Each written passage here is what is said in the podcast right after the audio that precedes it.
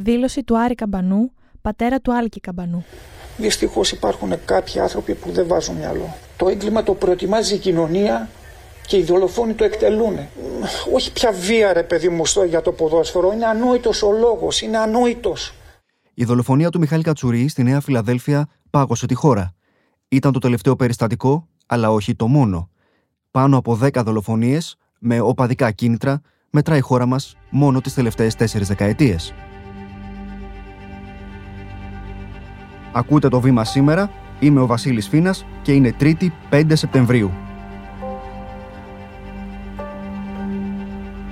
Κοντά μας ο Παναγιώτης Περπερίδης, Διευθυντής Αθλητικών Προγραμμάτων του Μέγκα, για να μας δώσει τα φώτα του για αυτό το προβληματικό σκηνικό. Παναγιώτης, ευχαριστώ πολύ που είσαι κοντά μας σήμερα. Εγώ ευχαριστώ και νομίζω ότι πρέπει να το συζητάμε και να το συζητάμε πολύ πιο έντονα από εδώ και πέρα. Μπας και κάποια στιγμή λυθεί. Μακάρι. Τα τελευταία λοιπόν 40 χρόνια μετράμε πάνω από 10 νεκρούς θύματα της οπαδικής βίας. Πώς φτάσαμε ως εδώ; Νομίζω ότι πρέπει να διαχωρίσουμε λίγο τις περιπτώσεις γιατί κάθε μια έχει διαφορετικές αφετηρίες, διαφορετικές αιτίες και εντελώς διαφορετικό περιβάλλον στο οποίο έγινε. Πλέον δεν ξέρω αν πρέπει να συζητάμε για ποδοσφαιρική ή αθλητική βία ή αν πρέπει να το βάλουμε στο πλαίσιο του κοινού εγκλήματος γιατί μέσα στις τάξεις του οπαδικού κινήματος που κατά τα άλλα έχει αγνή αφετηρία έχουν παρισφρήσει στοιχεία ακραία που απλώς βρίσκουν στέγη στο ποδόσφαιρο και στον αθλητισμό για να μπορέσουν αρχικώς να καλύψουν και στη συνέχεια να έχουν την δυνατότητα να εξελίξουν τρόπον την τη δράση τους.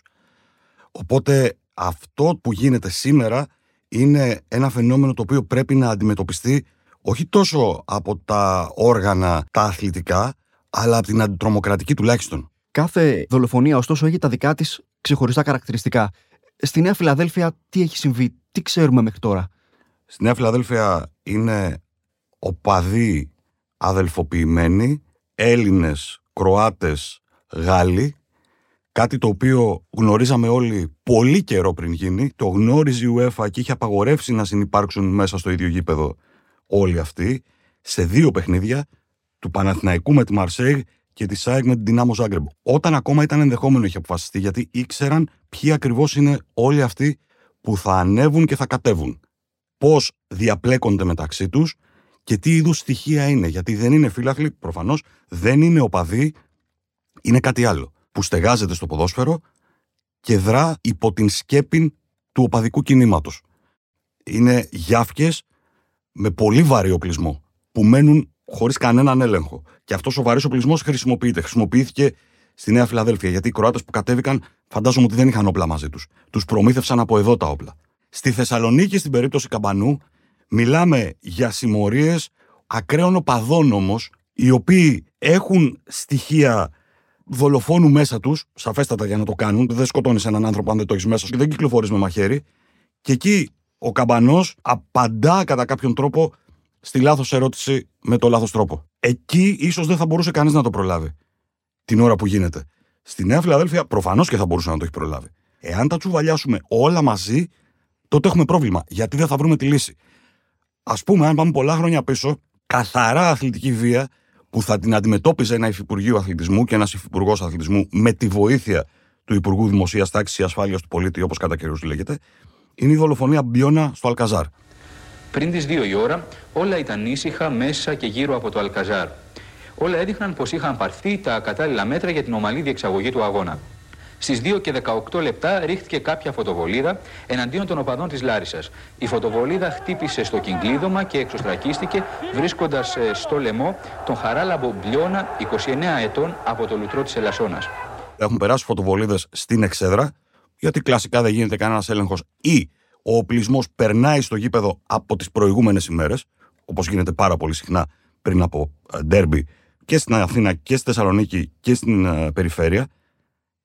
Και κάποιος αποφασίζει να πετάξει αυτή τη φωτοβολίδα από τη μία εξέδρα στην άλλη και να καρφωθεί στην καροτίδα του Μπλιώνα. Δολοφόνος κι αυτός. Αλλά φαντάζομαι ότι δεν είχε πρόθεση να φτάσει η φωτοβολίδα εκεί δεν είχε πρόθεση να σκοτώσει. Παρ' όλα αυτά, όταν έχεις ένα τέτοιο όπλο στα χέρια σου, μπορεί και να γίνει. Άρα τον σκοτώνεις τον άλλον, τον δολοφονείς. Κάθε πράγμα πρέπει να αντιμετωπίζεται από ένα διαφορετικό φορέα και προφανώς χρειάζεται ένα ειδικό υπουργείο, μια ειδική αρχή που θα ασχολείται με το φαινόμενο της βίας όπως είναι σήμερα διαμορφωμένη. Γιατί δεν έχει καμία σχέση με τη βία του 80, δεν έχει καμία σχέση με τη βία του 90, ούτε στις αρχές του 2000. Είναι εντελώς άλλη κατάσταση. Πάντως, Παναγιώτη, στο περιστατικό της Νέας Φιλαδέλφιας, έχουμε και την εξόχως προβληματική στάση της αστυνομίας, διότι, όπως είπες, γνωρίζει ποιοι είναι αυτοί οι άνθρωποι, ποια είναι τα χαρακτηριστικά τους, γνωρίζει ότι θα έρθουν, έχει ενημερωθεί εγγράφος από τις αρχές των χωρών που διέρχονται αυτοί οι εντός πολλών εισαγωγικών οπαδοί και απλά τους παρακολουθεί να φτάσουν στο κέντρο της Αθήνας. Για την ελληνική αστυνομία θα αρκούσε να βλέπει δελτία ειδήσεων και αθλητικές εκπομπές τις προηγούμενες μέρες. Τίποτα άλλο. Α μην είχε και κανένα σήμα από την αστυνομία της Κροατίας, του Μαυροβουνίου. Δεν ξέρω ποιος άλλος είχε μπλέξει να τους ενημερώσει και τελικά καταφέραμε να τους αφήσουμε να διασχίσουν όλη τη χώρα. Είχαν αναφερθεί τα πάντα. Αναλυτικότατα. Κάπου θα γινόταν. Έγινε στη Νέα Φιλαδέλφια. Θα μπορούσε να γίνει στη Λεωφόρο Αλεξάνδρα. Θα μπορούσε να γίνει στη Μαρσέη. Θα μπορούσε να γίνει στο Ζάγκρεπ. Εξορισμού θα έπρεπε να υπάρχει ένας έλεγχος, να υπάρχει αστυνομία εκεί. Είμαστε σε ανοχήρωτη πόλη, είναι προφανές. Επίσης, το γήπεδο της Νέας Φιλαδελφίας είναι σε απόσταση αναπνοής και περνάς από εκεί, εν πάση περιπτώσει, από τα γραφεία του Κουκουέ στον Περισσό. Έχει δύο κλούβες απ' έξω. Σε μόνιμη βάση, νομίζω. Τουλάχιστον προχθές που πέρασα αυτό είδα. Τίποτα κανείς. Δεν είδε, δεν ανησύχησε, δεν κατάλαβε. Είχαν πάρα πολύ χρόνο τουλάχιστον να οχυρώσουν το χώρο έξω από το γήπεδο της Νέας Φιλαδέλφια. Ούτε αυτό δεν έκαναν. Ανοίγει μια συζήτηση για την αντιμετώπιση του φαινομένου από την πλευρά της πολιτείας. Αν χρειάζονται νέοι νόμοι, αν χρειάζονται καρατομήσεις, αν χρειάζεται ένα ειδικό υπουργείο, τι εν πάση περιπτώσει χρειάζεται και νόμους έχουμε. Και αν τους έχουμε, υπάρχει τελικά η βούληση να τους εφαρμόσουμε ποτέ; Από το 1995 τουλάχιστον που θυμάμαι νόμους να γίνονται, ανά υπουργό ή και ανά την ίδια την κυβέρνηση αλλάζει και ένας νόμος κατά της βίας. Ή έρχεται ένας καινούριος ή τροποποιείται. Όλοι αυτοί οι νόμοι είναι καλοί. Έχουν τα κενά τους, διορθώνονται, έρχονται καινούργοι, ξαναέρχονται, ξαναέρχονται. Σε αυτή τη χώρα έχουμε ένα βασικό πρόβλημα. Ότι δεν έχουμε αντιμετωπίσει ποτέ τη βία ως εθνικό ζήτημα. Ως ζήτημα αναγκαιότητας για μια εθνική πολιτική. Επομένως, με τις συχνές αλλαγές δεν κάνουμε τίποτα περισσότερο παρά μια τρύπα στο νερό για να απλούστατα το λόγο ότι κάθε νόμος, όσο καλός και αν είναι, δεν εφαρμόζεται. Στα σίγουρα όμως πια επιμένω δεν είναι κάτι το οποίο θα γίνεται από το Υπουργείο Αθλητισμού ή από το Υπουργείο πια Αθλητισμού. Είναι κάτι το οποίο πρέπει να αντιμετωπιστεί ως ζήτημα εθνικής ασφάλειας. Ακραίοι νεοναζί φασίστες έχουν μπει μέσα στους συνδέσμους φιλάθλων ή στις λέσχες. Ο τελευταίος νόμος που ήρθε, ή μάλλον η αλλαγή, η τροποποίησή του, λέει καταργούμε τους συνδέσμους, καταργούμε τις λέσχες. Ναι, αλλά το ίδιο ακριβώς πράγμα είχε γίνει το 2015 στην πρώτη κυβέρνηση ΣΥΡΙΖΑ επί Υπουργείας Κοντονή. Δεν έκλεισαν, δεν ελέγχθηκαν. Αλλά και να κλείσουν και να ελεγχθούν και να μείνει ένας, θα βρουν αλλού στέγη. Οι ίδιοι άνθρωποι. Δεν είναι εκεί το ζήτημα λοιπόν. Το ζήτημα είναι πώς θα τους βρεις. Εγώ λέω ότι κάποιους τους ξέρεις. Πώς θα τους σταματήσεις και πώς θα τους τιμωρήσεις. Όταν τους τιμωρήσεις ακριβώς όπως πρέπει, ε, τότε νομίζω ότι θα έχεις κάνει ένα σημαντικό βήμα, όχι για να το εξαφανίσεις, γιατί δεν εξαφανίζεται τόσο εύκολα, να το περιορίσεις σιγά σιγά, να το κρατήσεις στα σίγουρα εκτός γηπέδου, γιατί αυτή τη στιγμή είμαστε έτσι κι αλλιώς στην κατάσταση εκτός γηπέδου και με τις δύο τελευταίες περιπτώσεις, και τελικά να πας να το δεις ως ένα φαινόμενο κοινωνικής παθογένειας πακέτο μέτρων με στόχο την αντιμετώπιση της οπαδικής βίας προανήγγειλε η ελληνική κυβέρνηση στον απόϊχο τη τυγερή δολοφονίας του 19χρονου Άλκη που συγκλώνησε τη χώρα. Ξεχωρίζουν η αυστηροποίηση των ποινών για τα εγκλήματα οπαδικής βίας, η εκδίκαση κατά προτεραιότητα των υποθέσεων οπαδικής βίας και η θέσπιση ειδικού ποινικού αδικήματος για όσους θα έχουν καλυμμένο το πρόσωπό τους κατά τη διάρκεια αθλητικών αγώνων. Συζητάμε πολύ για το νομοθετικό πλαίσιο, συζητάμε πολύ θεωρητικά επί του πρακτέου έχει γίνει κάτι, γιατί μετά από αυτά τα περιστατικά ε, έχουμε πρωτάθλημα, έχουμε αγωνιστική δράση. Έλεγχοι στις θύρες των οπαδών που εξαγρίωσαν τους οπαδούς και έγιναν και μικροτζαρτζαρίσματα που φοβάμαι ότι θα γίνουν μεγαλύτερα όσο περνάει ο καιρός. Θέλει μεγαλύτερη αποφασιστικότητα και θέλει μεγαλύτερη παρέμβαση της αστυνομίας και πριν το γήπεδο και μέσα στο γήπεδο. Δηλαδή, θέλω να πω να γίνονται έλεγχοι μέσα στο γήπεδο και ο τρόπος να είναι λίγο διαφορετικός. Εδώ είμαστε λίγο βία στη βία και κόντρα στην κόντρα. Δεν βοηθάει σε κάτι. Η αστυνομία ασφαλώς είναι το μέσον, αλλά χρειάζεται βοήθεια από παντού. Και όχι βία στη βία. Γιατί με βία στη βία απλώς θα μεταφέρουμε τις συγκρούσεις λίγο έξω από τις θύρες και δεν ξέρεις τι μπορεί να ξεφύγει πάλι και ποιος μπορεί να βρεθεί ανάσκελα. Και με ποιο τρόπο. Και πλημμυρισμένο στο αίμα. Ούτε αυτό φαντάζομαι το θέλουμε. Δηλαδή, δεν είναι ότι θέλουμε ένα νεκρό σε διαφορετικό χώρο, δεν θέλουμε καθόλου νεκρό, δεν θέλουμε καθόλου τραυματία. Πρέπει να υπάρξει ένα οργανωμένο σχέδιο. Αυτή τη στιγμή είναι αποσπασματικά πράγματα που γίνονται και γίνονται νευρικά και προκαλούν ακόμα μεγαλύτερη νευρικότητα. Αυτό. Και σε λίγο καιρό θα ξεχαστεί. Όπως ξεχνιούνται όλες οι μεγάλες τραγωδίες σε αυτή τη χώρα, που είναι ζήτημα τριών, τεσσάρων, πέντε ημερών για τα δελτία ειδήσεων, ενός μήνα για να κάνουμε την πολιτική συζήτηση και μετά, χαίρετε, το χάσαμε. Επιστρέφουμε σε 30 δευτερόλεπτα μετά το μήνυμα που ακολουθεί. Το βήμα που εμπιστεύεσαι. Καθημερινά στην οθόνη σου. Έγκυρες ειδήσεις από αξιόπιστες πηγές. Πολιτικές αναλύσεις και γνώμες από δυνατές υπογραφές. Διπλωματία και διεθνές περιβάλλον. Πολιτισμός του σήμερα και τάσεις του αύριο. Οικονομία και ανάπτυξη. Podcasts που εξηγούν τις ειδήσεις. Νέες εποχές με τεχνολογία και επιστήμη. Το βήμα.gr. Το δικό σου βήμα κάθε μέρα. Αυτά λοιπόν από την πλευρά της πολιτείας. Έχουμε όμως και την πλευρά των παραγόντων του ποδοσφαίρου. Η δική τους στάση ποια είναι, δηλαδή πώς βλέπουν τους ανθρώπους που καπηλεύονται την αγάπη εντός πάρα, πάρα πολλών εισαγωγικών για την ομάδα τους, προκειμένου να προχωρήσουν σε εγκληματικές ενέργειες. Έχουν εργαλεία οι παράγοντες των ομάδων προκειμένου να βοηθήσουν και αυτοί σε αυτή την προσπάθεια. Εντός γηπέδου έχουν. Αλλά και πάλι έχω την αίσθηση ότι δεν το ελέγχουν πια. Έχουμε φύγει από την εποχή πριν από κάποιες δεκαετίες που ο πρόεδρος μιας ποδοσφαιρικής ΠαΕ, μιας μπασκετικής ΚαΕ ή οτιδήποτε άλλο με ένα νεύμα του μπορούσε να τους σταματήσει ή να τους δώσει σήμα να ξεκινήσουν για κάτι. Δεν λέω για αγρία επεισόδια, για κάτι. Είμαστε πλέον στο σημείο που και οι ίδιοι οι ιδιοκτήτες έχουν πρόβλημα.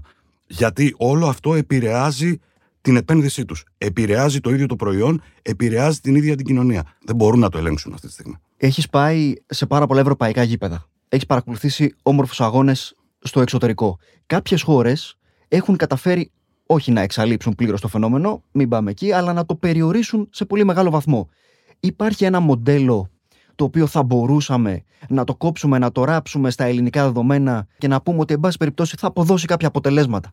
Πολλοί αναφέρονται στον τρόπο που η Αγγλία το αντιμετώπισε. Στους νόμους Τάτσερ. Δεν ξέρω αν είναι ακριβώς αλήθεια αυτό. Σίγουρα έχει κάνει δουλειά μέσα στο γήπεδο. Ο καθένας έχει τη θέση του και όποιος κάνει κάτι απλώς φεύγει έξω και μπορεί και να μην επιστρέψει ποτέ. Έξω όμως, και αν όχι έξω στις ίδιες τις Βρετανικές πόλεις, στο εξωτερικό, οι ίδιοι άνθρωποι που μέσα στην δική τους ποδοσφαιρική εκκλησία τροποντινά δεν κάνουν τίποτα, όταν φεύγουν στο εξωτερικό για αγώνες ευρωπαϊκών διοργανώσεων, σπάνε, καίνε, καταστρέφουν, έρχονται σε βίαιες συγκρούσεις με άλλους, σκοτώνουν. Υπάρχουν χώρες που θέλουν να το αντιμετωπίσουν. Δεν συμβαίνει στην Ιταλία, δεν συμβαίνει στην Κροατία, στα σίγουρα, που τους έχουν ανεξέλεγκτους. Είναι στρατοί. Οι στρατοί, σε ορισμένες περιπτώσεις, κάποιοι θεωρούν ότι είναι και χρήσιμοι. Εντός ή εκτός γηπέδου. Το τελευταίο διάστημα και μετά το περιστατικό με τον ε, Μιχάλη Κατσουρί υπήρξαν κάποιες πρωτοβουλίες από την πλευρά της κυβέρνησης και από την πλευρά της Ευρωπαϊκής Ομοσπονδίας, από την πλευρά των ΠαΕ. Έχεις κάποια ελπίδα ότι κάπως μπορεί να αποδώσουν καρπούς αυτές οι προσπάθειες ή πάλι θα είμαστε εδώ σε λίγο καιρό να μιλάμε για τέτοια πράγματα; Εγώ περιμένω και τον επόμενο. Και τον μεθεπόμενο και τον μεθεπόμενο του μεθεπόμενου. Γιατί πάλι λέμε τα ίδια, τους ίδιους τρόπους χρησιμοποιούμε και το αποτέλεσμα δεν νομίζω ότι είναι ικανοποιητικό. Όλοι αυτοί θα έπρεπε να έχουν αφοπλιστεί και θα έπρεπε να έχουμε μάθει ήδη ποιοι είναι. Γιατί σε καθημερινή βάση υπάρχουν τέτοια φαινόμενα, τα μαθαίνουμε ή δεν τα μαθαίνουμε. Υπάρχουν συγκρούσεις, υπάρχουν ραντεβού, υπάρχουν ορχισμένοι δολοφόνοι μέσα σε όλο αυτό. Είχα στο μυαλό μου να σε ρωτήσω για το αν θεωρείς ότι μπορεί κάποια στιγμή στην Ελλάδα να δούμε ξανά φιλάθλους δύο αντίπαλων ομάδων στο ίδιο γήπεδο. Αλλά δεν ξέρω αν θα στην κάνω την ερώτηση τελικά, γιατί μάλλον καταλαβαίνω ότι πρόκειται περί ουτοπίας. Όσο ζούμε εμείς, νομίζω όχι. Και θα ήταν έγκλημα να το κάνουμε. Όποιος το αποφασίσει τελικώς, αυτό που θα καταφέρει να κάνει είναι να βάλει τη δική του υπογραφή πάνω σε κάποια ταφόπλακα. Πολλοί με κατηγορούν που το λέω με τέτοια έμφαση και τόση ένταση εδώ και πάρα πολλά χρόνια. Είχα κάνει την πρώτη συνέντευξη του Λευτέρη Αυγενάκη όταν είχε αναλάβει υπουργός αθλητισμού της Νέας Δημοκρατίας. Το όνειρό του ήταν να κάνει αυτό. Να συνεπάρξουν οι οπαδοί των αντίπαλων ομάδων. Του λέω αυτό δεν γίνεται στην Ελλάδα. Μου λέει όταν τους το απαγορεύεις, τους δημιουργείς μεγαλύτερη ένταση και προκαλείς περισσότερα επεισόδια. Η απαγόρευση λειτουργεί ανάποδα. Εγώ μου λέει θέλω να δω κασκόλ αντίπαλων ομάδων στην εξέδρα. Και του απαντώ, αρκεί τα κασκόλ αυτά να μην έχουν αίμα. Και αυτά τα κασκόλ είχαν αίμα. Κάνουμε έναν τελικό κυπέλο Ελλάδας και λέμε θα βάλουμε μέσα 600 με προσκλήσεις. Αυτοί οι 600 καταφέρουν και πλακώνονται, βρίσκουν τρόπο. Λέμε θα το κάνουμε με τους οπαδούς και των δύο, αλλά θα τους βάλουμε τους μεν 300 σε ένα πέταλο, τους δε άλλους 300 στο άλλο πέταλο. Στο μπάσκετ συνέβη αυτό. Στο ελληνικό, που είναι και ένα μεγαλούτσικο γήπεδο, και τους βλέπεις να βρίσκουν τρόπο να έρχονται περιφερειακά στο γήπεδο και πάνω από το κεφάλι σου να παίζουν μαχαιριές ή να μπαίνουν στον αγωνιστικό χώρο με μαχαίρια. Πώς θα τους σταματήσουν και πώς θα τους βάλουμε αυτούς να συνεπάρξουν στην εξέδρα. Δεν νομίζω ότι γίνεται. Παναγιώτης, ευχαριστώ πολύ για την παρουσία σου εδώ. Εγώ. Το βήμα προσφέρει στο αναγνωστικό κοινό το χρηστικό λεξικό της νεοελληνικής γλώσσας της Ακαδημίας Αθηνών. Μια σημαντική επιστημονική δουλειά σε 8 σκληρόδετους τόμους. Η κυκλοφορία του αντανακλά το ρόλο της εφημερίδας στην παιδεία, τη γλώσσα και τον πολιτισμό εδώ και έναν ολόκληρο αιώνα. Ο δεύτερος τόμος θα κυκλοφορήσει στις 10 Σεπτεμβρίου με το βήμα της Κυριακής. Είμαι ο Βασίλης Φίνας και κάθε μέρα σας παρουσιάζουμε ένα θέμα με τη βοήθεια των δημοσιογράφων του Βήματος και έμπειρων αναλυτών. Ευχαριστούμε που μας ακούσατε. Ακολουθήστε το Βήμα σήμερα στο Spotify και στα Apple Podcast για να μην χάνετε κανένα επεισόδιο. Το σημερινό επεισόδιο επιμελήθηκε η Κατερίνα Μπακογιάννη. Δημοσιογραφική παραγωγή Έλενα Κούση και Κατιάνα Καλιγέρου, ηχοληψία και τεχνική επεξεργασία ήχου Στέλιος Τριανταφύλου και Ηλέκτρα Σιτιανάκη.